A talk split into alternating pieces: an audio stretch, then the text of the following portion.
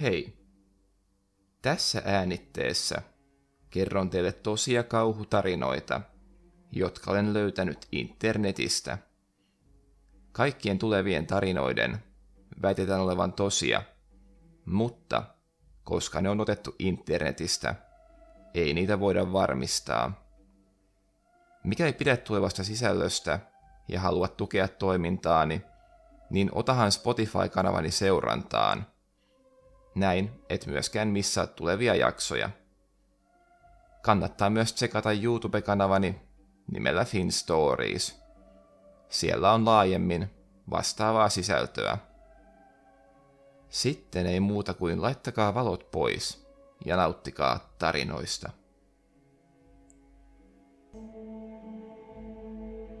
Ensimmäinen tarina. Tämä tapahtui minulle ja kaveriporukallemme, kun olimme nuoria. Asuimme sellaisessa kaupungissa, jonka läheisyydessä sijaitsi toisen maailmansodan aikainen leiri, jolla oli pidetty sotavankeja. Tämä oli meistä todella mielenkiintoista, kun olimme lapsia. Mutta tämä leiri sijaitsi kaukana, ja sinne meneminen oli ehdottomasti kielletty. Emme siis vielä alaikäisinä käyneet siellä.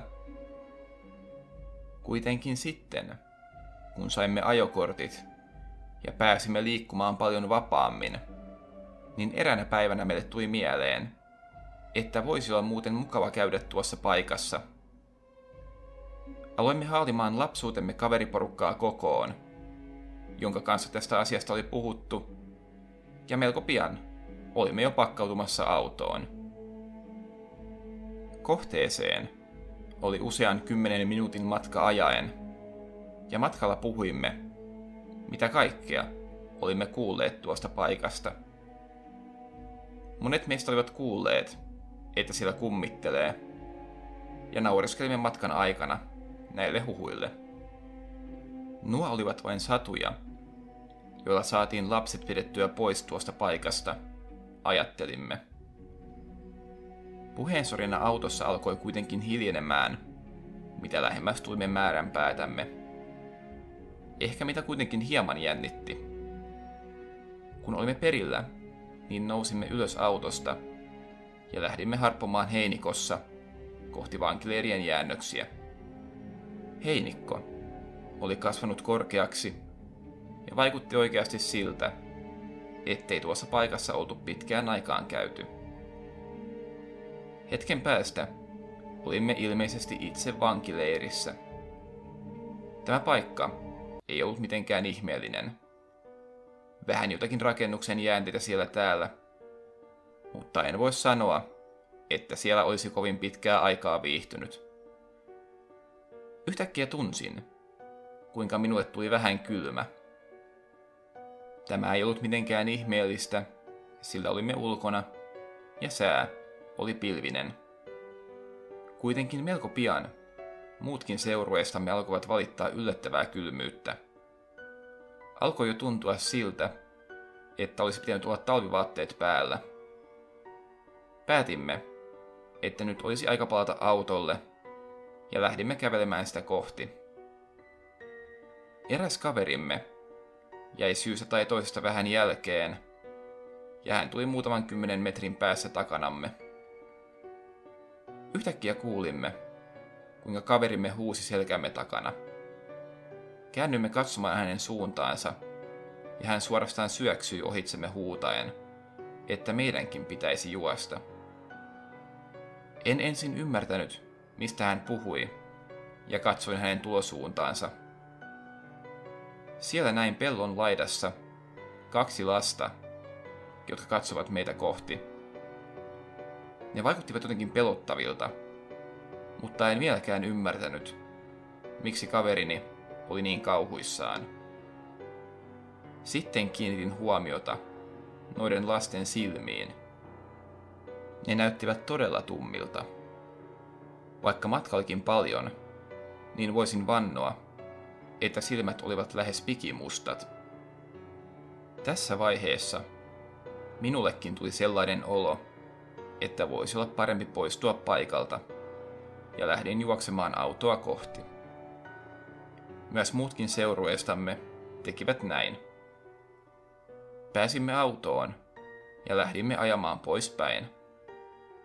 Tilanne oli omituinen. Periaatteessa emme ole nähneet mitään omituista. Meillä oli tullut vähän kylmä ja olimme nähneet muutaman lapsen, mutta tästä huolimatta olimme kaikki kauhusta kankeana. Juttelimme asiasta ja kaikki me olimme tunteneet samoin. Kukaan meistä ei ollut oikeastaan varmasti nähnyt mitään poikkeavaa, mutta olimme kaikki todella peloissamme, ja paluumatkalla oli aavemainen tunnelma.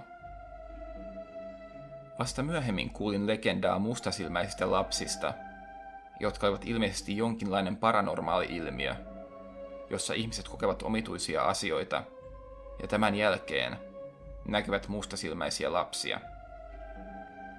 Näistä tarinoista on useita variaatioita, mutta pääpiirteittäin ne menevät aina näin. Tämä oli hyvin lähellä meidän kokemustamme, mutta tästä jäi meille vain valtava epävarmuus. Kaikki meidän kokemuksemme olisivat voineet olla täysin luonnollisia. Olimme metsän alhossa ja meille tuli vähän kylmä, ja sitten näimme pari pikkutyttöä, ja olimme kuvittelivinamme, että heidän silmänsä olivat mustat. Tämä on täysin mahdollista, mutta sitten taas me kaikki olisimme kuvitelleet asian täysin samoin. Saattaa olla, ettei tässä ollut mitään yliluonnollista, mutta tuntuu todella oudolta, että me kaikki olisimme kuvitelleet asiat samoin.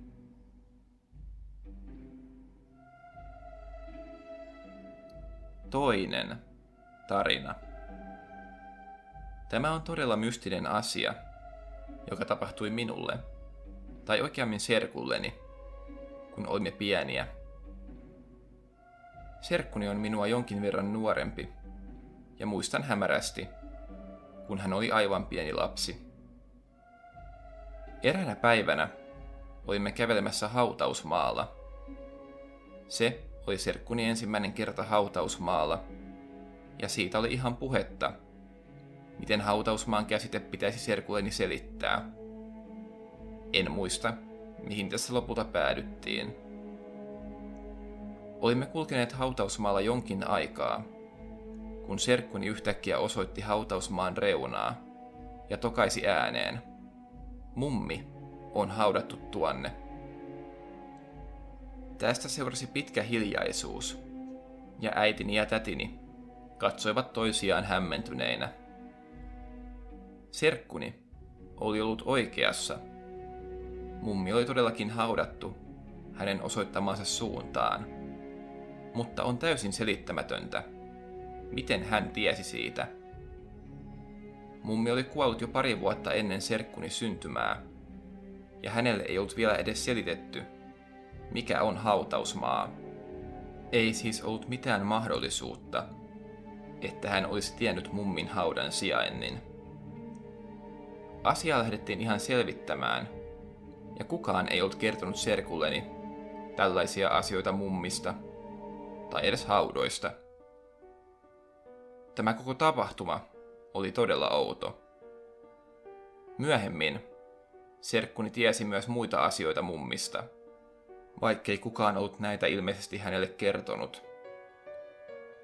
Tätä asiaa muistellaan vielä nykyäänkin – ja serkkuni ei osaa itsekään selittää, mistä hän on tietonsa saanut.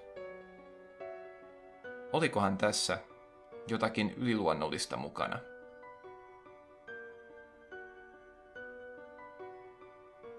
Kolmas tarina.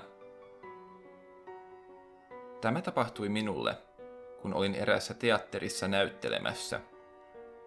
Olen siis näyttelijä ja tämä oli minun ensimmäisiä roolejani. Se jännitti minua melkoisen paljon. Teatteria, jossa esiinnyin, oli juuri kohdannut tragedia, kun sen johtaja oli kuollut äkillisesti edellisellä viikolla.